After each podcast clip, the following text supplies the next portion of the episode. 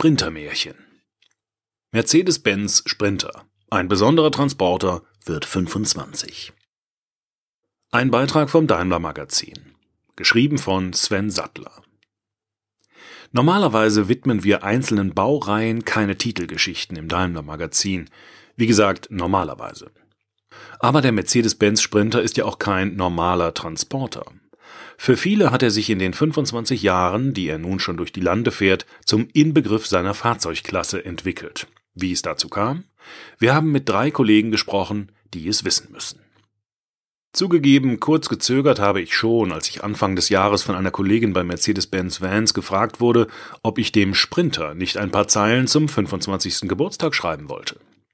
Warum ich die Zweifel dann doch in den Wind geschossen habe? Erstens, weil der Sprinter einfach ein tolles Fahrzeug ist, wie auch ein der Redaktion namentlich bekannter Twitter-Nutzer mit aktuellem Wohnsitz in Kalifornien schon festgestellt hat. Zweitens, weil er eine echte Marke ist, wofür nicht zuletzt die Tatsache spricht, dass er mit unverändertem Namen seit einem Vierteljahrhundert auf dem Markt ist. Und das ziemlich erfolgreich. Schon 2016, also zu seinem 21. Geburtstag, knackte er die Marke von drei Millionen verkauften Einheiten. Inzwischen hat er die nächste Million fest im Blick und alles spricht dafür, dass der Sprinter nicht auf seinen nächsten runden Geburtstag warten muss, um sich für eine runde Zahl feiern zu lassen. Dass er sich mit Festen auskennt, dürfte sowieso unbestritten sein. Die Beliebtheit des Sprinters bei Getränkelieferanten, Party-Service-Anbietern und Foodtruck-Betreibern spricht schließlich für sich. Klar ist es natürlich auch der kurze eingängige Name, der ganz wesentlich zum Wiedererkennungswert des Sprinter beiträgt. Man könnte sogar behaupten, dass seine Taufe eine Art Pionierleistung war. Noch sein Vorgänger hatte nämlich die eher unspektakuläre Modellkennung Mercedes-Benz T1 getragen. Die war so wenig einprägsam, dass das Fahrzeug von vielen bis heute einfach Bremer Transporter genannt wird, obwohl die Produktion der Baureihe schon Mitte der 1980er Jahre von der Weser an den Rhein verlagert worden war, eben nach Düsseldorf. Viele der Bremer, die man heute noch auf den Straßen sieht, sind also streng genommen Rheinländer, und um die Sache richtig schön kompliziert zu machen, gab es zur selben Zeit im Portfolio von Mercedes-Benz auch noch den Düsseldorfer Transporter, offizielle Baureihenbezeichnung T2. Der wiederum zog in den frühen 90ern nach Ludwigsfelde in Brandenburg um, wo sich ein ehemaliges DDR-Kombinat in ein Mercedes-Benz-Werk wandelte. Somit beendete die eindeutige Namensgebung auch so manche geografische Unschärfe. Die ersten 500 Sprinter machten sich im Januar 1995 vom Werk Düsseldorf aus zu einer Sternfahrt in die Niederlassungen. Natürlich in einer herrlich türkisblauen Lackierung, die sich heute vor allem mit Verweis auf andere modische Verfehlungen dieser Zeit rechtfertigen lässt. In der Landeshauptstadt von Nordrhein-Westfalen spricht man heute wie selbstverständlich vom Sprinterwerk. Gebaut werden Mercedes-Benz Sprinter aber auch in Ludwigsfelde. Dort sind seit 2006 die offenen Baumuster beheimatet, also Pritschenwagen und Fahrgestelle für Spezialaufbauten. Entwicklung und Vertrieb sind im Großraum Stuttgart gebündelt. Und für Märkte außerhalb Europas wird der Sprinter inzwischen auch in Charleston im US-Bundesstaat South Carolina und in González Catán nahe der argentinischen Hauptstadt Buenos Aires produziert. Er ist ein echter Kosmopolit geworden. Sein Name funktioniert damals wie heute und zwar in allen Sprachen. Weltweit arbeiten bei Mercedes-Benz Vans etwa 21.000 Menschen. Ein großer Teil von ihnen hat im Berufsalltag mehr oder weniger unmittelbar mit dem Sprinter zu tun. Wahrscheinlich könnte jede und jeder von ihnen aus dem Stegreif mindestens eine Anekdote erzählen, die von diesem Transporter handelt. Oder eine persönliche Begründung liefern, was den Sprinter zur Ikone macht. Der Haken an der Sache, das wäre ziemlich viel Lesestoff gewesen.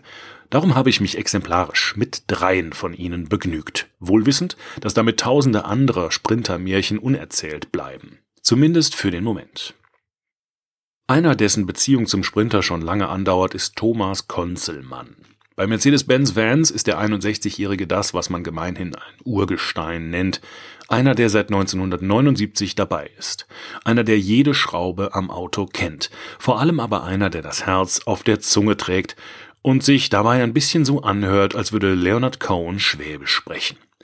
1995 war der gelernte Kfz-Meister gerade in das Team gewechselt, das die Transporter betreut, die interessierten Journalisten für Pressetests zur Verfügung gestellt werden. Ende 1999 übernahm er die Leitung des Teams für mehr als 20 Jahre bis zu seinem Ruhestand im April 2020. Also, Thomas Konzelmann, wie sieht Ihre erste berufliche Erinnerung an den Sprinter aus? einigermaßen nüchtern. Naja, es standen halt auf einmal drei niegelnagelneue Autos im Hof, für die wir die technische Betreuung übernommen haben. Mir war schon klar, dass der Sprinter etwas Besonderes und etwas Neues sein würde. Er hat auch durchweg gute Presse bekommen. Aber dass er am Ende eine ganze Fahrzeugklasse prägen würde, das konnte ja keiner wissen. Was vielleicht auch daran lag, wie das Segment seinerzeit generell wahrgenommen wurde. In meiner Erinnerung hatten Vans damals in der Öffentlichkeit noch nicht die Beachtung, die sie heute haben. Der Fokus lag eher auf den Pkw-Modellen von Mercedes-Benz, die Transporter waren halt die Lastenesel. So etwas wie VIP-Shuttle-Services mit Vans, das gab es damals zum Beispiel noch gar nicht. Für Norbert Kunz ist es rückblickend zumindest keine Überraschung, dass der Sprinter nach seiner Markteinführung 1995 schnell zum Inbegriff wurde. Es hat einfach alles gestimmt. Motorisierung, Ausstattung, Sicherheit. Der Sprinter war mit Abstand der modernste Transporter in seinem Segment und der Name hat super dazu gepasst. Absehen, wie sehr ihn der große Van mit Stern fortan begleiten würde, konnte der heute 59-Jährige damals freilich noch nicht.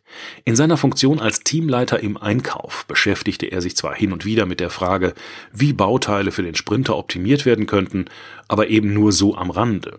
Das änderte sich schlagartig am 1. Januar 1999. An diesem Tag übernahm Norbert Kunz die Leitung des Sprinter Produktmanagements. Seitdem hat ihn der Transporter nicht mehr losgelassen. Im Dezember 2020 geht er in den Ruhestand nach einem Berufsleben, das sich zu gut zwei Dritteln um den Sprinter gedreht hat. Den Sprinter der zweiten Generation hatte ich als Produktmanager auf Seiten des Vertriebs vom ersten Pinselstrich bis zur Markteinführung begleitet sagt Norbert Kunz, es ist ein Job, an den er gute Erinnerungen hat. Wenn Sie im Vertrieb für ein Neufahrzeugprojekt zuständig sind, dann sind Sie der Ansprechpartner für sehr viele Umfänge, von den Kundenanforderungen ans Fahrzeug über die Mengeneinschätzung bis hin zur Preisgestaltung. Das ist eine große Verantwortung, aber eben auch ein riesiger Spielraum, um zu gestalten. Mit dem richtigen Team können Sie da richtig was reißen. Und das ist das, was an der Aufgabe so viel Spaß macht. Seit 2011 leitet Norbert Kunz das Produktmanagement und Marketing des Sprinter im Vertrieb. Somit begleitete er auch die aktuelle Generation des großen Van von Beginn an, die bei ihrer Markteinführung 2018 einmal mehr Maßstäbe für das Segment setzen sollte. So kann der neue Sprinter mit vielen Sicherheitsfeatures ausgestattet werden, die bislang den Pkw vorbehalten waren. Beispielsweise den radarbasierten Abstandsassistenten Distronic oder das Parkpaket mit 360-Grad-Kamera. Auch bei der Konnektivität fährt die neueste Sprinter-Generation mit dem Multimedia-System MBUX vorne mit. Die Rahmenbedingungen für diese Baureihe waren ganz andere als für den Sprinter der zweiten Generation. Man darf nicht vergessen, dass zwischen den beiden Fahrzeugen etwas mehr als zehn Jahre liegen, sagt Produktmanager Norbert Kunz. Vor allem ist das Geschäft in dieser Zeit viel globaler geworden. Wobei ein Multitalent war der Sprinter ja irgendwie schon immer. Die Zahl der möglichen Einsatzzwecke ist beinahe unbegrenzt. Und zumindest die Variante bis 3,5 Tonnen Gesamtgewicht darf jeder fahren, der einen herkömmlichen Pkw-Führerschein besitzt. Norbert Kunz hat das immer als Ansporn gesehen. Für viele ist der Sprinter eben der Transporter, den sie mieten, wenn sie umziehen. Normalerweise fahren diese Leute kleinere Autos. Unsere Entwickler sorgen dafür, dass sie trotzdem möglichst gut mit diesem viel größeren Van zurechtkommen. Ein Logistikunternehmer hat hingegen einen ganz anderen Anspruch an den Sprinter. Er will ein Fahrzeug, das möglichst wirtschaftlich ist. Und das sind nur zwei von ganz vielen Anwendungsfällen. Sprinter sind als Rettungswagen im Einsatz, als Minibusse oder als Reisemobile. Nicht zu vergessen die zahlreichen Aufbauhersteller, die Sprinter-Fahrgestelle als Basis nutzen. Da gibt es sogar Fälle, in denen der Spezialaufbau ein Vielfaches vom eigentlichen Fahrzeug kostet. Dann sind wir als Fahrzeughersteller plötzlich selbst eher ein kleinerer Lieferant, zum Beispiel bei einem TV-Übertragungswagen auf Sprinterbasis. Auch Thomas Konzelmann sagt, was Sprinter-Aufbauten angeht, habe ich wirklich fast schon alles gesehen. Ganz lustig finde ich die Sattelzug-Variante, die eine ziemliche Rarität ist. Ein Sprinter-Fahrgestell mit kurzem Radstand und Sattelkupplung vom Aufbauhersteller. Dann gibt es in den USA natürlich noch ganz coole Geschichten mit breiten Reifen. Das gefällt mir. So manch besonderes Aufbauexemplar würde sicher auch die Van-Sammlung zieren, die Thomas Konzelmann am Außenstandort in Weiblingen aufgebaut hat. Dort stehen nicht nur Sprinter aller Generationen, sondern eine fast lückenlose Sammlung von Mercedes-Benz-Transportern der vergangenen sieben Jahrzehnte. Alle in fahrbereitem Zustand, mit Ausnahme des ältesten Modells, einem 170V aus der Nachkriegszeit. Dass es dieses rollende Archiv gibt, hängt zumindest mittelbar auch mit dem Sprinter zusammen. Für eine Sprinter-Presseveranstaltung im Jahr 2001 wollte Thomas Konzelmann einen Blick in die Vergangenheit wagen. Kernbotschaft des Events war, dass der Sprinter in vielen Varianten von 2002 an serienmäßig mit ESP ausgestattet sein würde, erinnert er sich. Wir haben uns also gedacht, zeigen wir einfach mal anhand einiger älterer Fahrzeuge, dass die Transporter mit Stern schon immer technische Vorreiter waren. Im damaligen Museum auf dem Werkgelände in Stuttgart unter Türkheim fand sich jedoch, wie er sagt, nicht die richtige Hardware.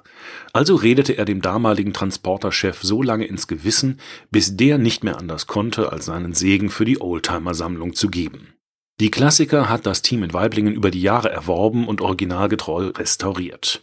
Und damit das rollende Archiv aktuell bleibt, kommen seit seiner Gründung von jeder auslaufenden Baureihe zumindest zwei Varianten hinzu. Auch das Fahrzeug, um das sich der berufliche Alltag von Matthias Hauser dreht, ist inzwischen Teil dieser elaborierten Sammlung. Matthias Hauser ist Projektleiter für die Entwicklung des E-Sprinter, der batterieelektrischen Variante des großen Van. Den E-Sprinter gibt es seit Frühjahr 2020 zu kaufen. Er hat eine Reichweite von 168 Kilometern. Die Reichweite wurde auf der Grundlage der VO 692 2008 EG ermittelt. Die Reichweite ist abhängig von der Fahrzeugkonfiguration.